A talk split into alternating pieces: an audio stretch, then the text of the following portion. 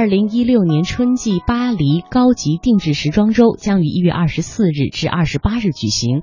刚才我们提到的中国服装设计师郭培将应邀于二十七日晚在巴黎美术学院进行专场发布。届时呢，郭培及其团队将展示四十余件作品。这是巴黎时装周主办机构法国高级时装工会成立以来呢首次正式的邀请中国服装设计师在巴黎高定周进行专场的发布。郭培回忆起了呃申请的一年多的这个过程，他坦言，最终能够作为受邀会员在巴黎高定周进行专场发布，非常出乎自己的意料。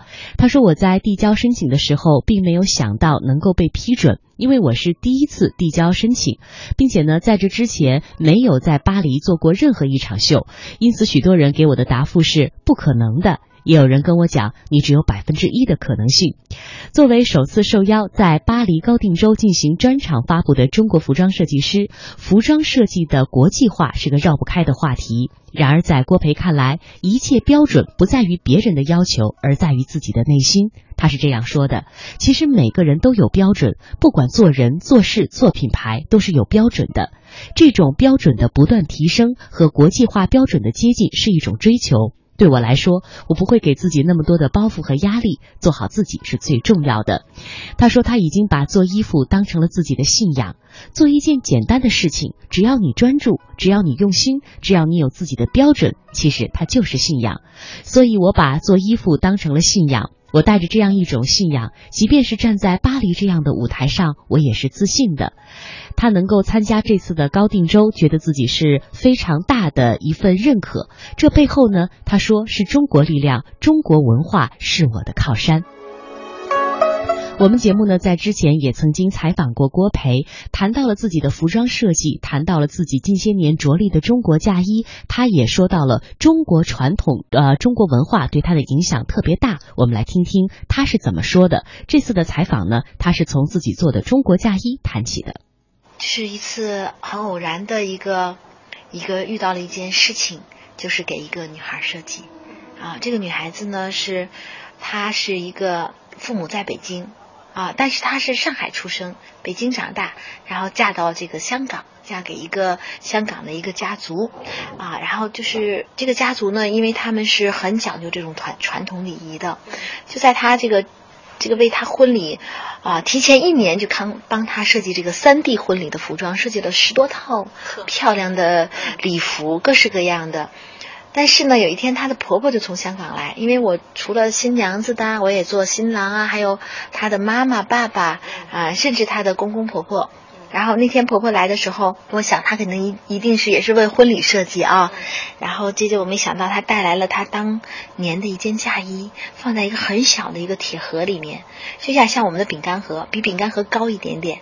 然后就是打开的那一刻。哎，我说不出来，就是一份感动，你知道吗？我觉得看到一件五十年前的，当年曾经穿在这位母亲身上的，我想她当年肯定是很美的一个一个新娘，就是一件非常非常精美的，全部是用金线银线满绣的。她当时这种绣法呢，其实就是我们中国的潮绣，就是广东绣啊，它是那种呃全部用银线。就是盘金而成，盘盘绣而成，然后上面有很立体的龙和凤。啊，那个时候我做了，我做了已经将近二十多年的设计师，其实我还没有真正的这么近距离的去看到我们中国的嫁衣。就那一刻，啊，他来把那件衣服带来的时候，他是希望我帮他改成他的媳妇能穿的。他上当时就告诉我，他说。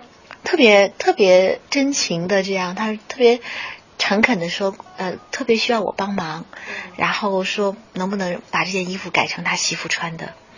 然后他说，因为他们家有一个传统，就是一定要他这是他的长子，他一定要长媳穿着这件嫁衣，啊，这是他们的一个传统，所以这是他心里最大的一个愿望。他说，因为他在香港找遍了师傅，没有人能敢。感动这件衣服，就这件衣服制作这件衣服的工艺，其实已经现在啊就已经很少很少的人，不能说完全失传。然后我当时就特别感动。其实我面对这件衣服的时候，我没有绝对的把握，因为我不会做这种刺绣，你知道，就说中国真的是很大的国家，很丰富的这种传统，啊，各地方都有它的特点。所以对于我来讲，在北方长大哦，其实我对南方的这个潮绣，我是曾经见过，但是我完全那个时候不会，没有掌握。可是你知道，不知道为什么，我就特别想留下这件衣服，特别想帮助他。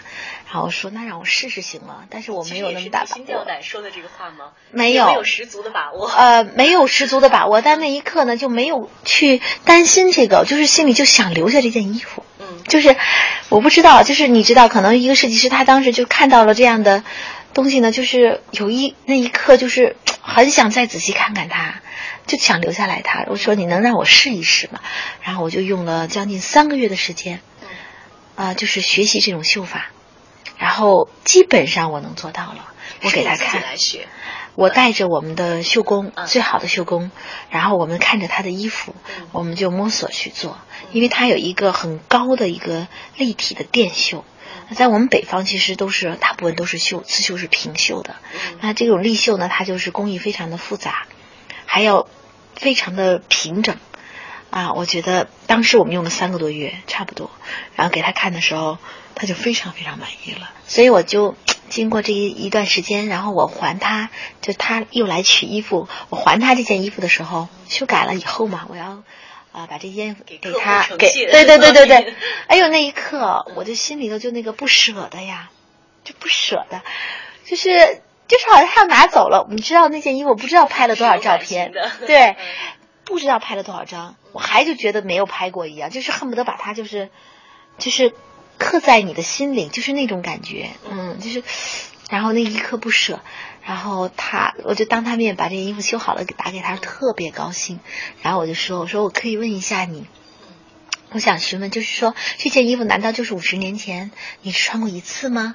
啊，就在那个婚嫁的时候。他说哪里呀？不是的。他说我们家啊，我也是长子长媳啊，但是我的先生呢还有弟弟，他还有娶媳妇，还有两个弟弟。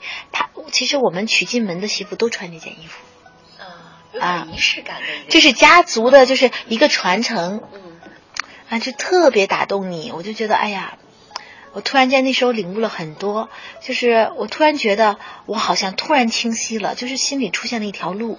我觉得我明白了为什么我们很多的手工艺失传，我知道为什么我们的每天都说，哎，太我们这也要失去了，那要失去了，因为我们今天的生活不需要他们了。就是我们没有需要他们的，就是没有这条路，没有让他走下去的路，没有传承的路，所以他必然失去，他不适合现在的这个人们的生活节奏，不适合当今的社会。我觉得没有办法留在今天，甚至留到未来。所以我是我突然想到，它不是一件嫁衣，它其实关系到一个一个民族，一个民族文化，就是它的服饰文化。如果我能够倡导所有的中国人。在这个婚礼的这个时刻，你想起你是代表这个民族，你是个中国新娘，你要穿一件中国嫁衣，其实不仅仅是你自己的那份不一样的美呈现，其实你还有一个传承民族的责任和义务，这是你的国家，这是你的民族。正像郭培所说的那样，通过他的介绍，他讲述他的中国嫁衣呢，真的就让我们想到了刚才他说到的那句话：他能够走向国际，就得益于背后的中国文化。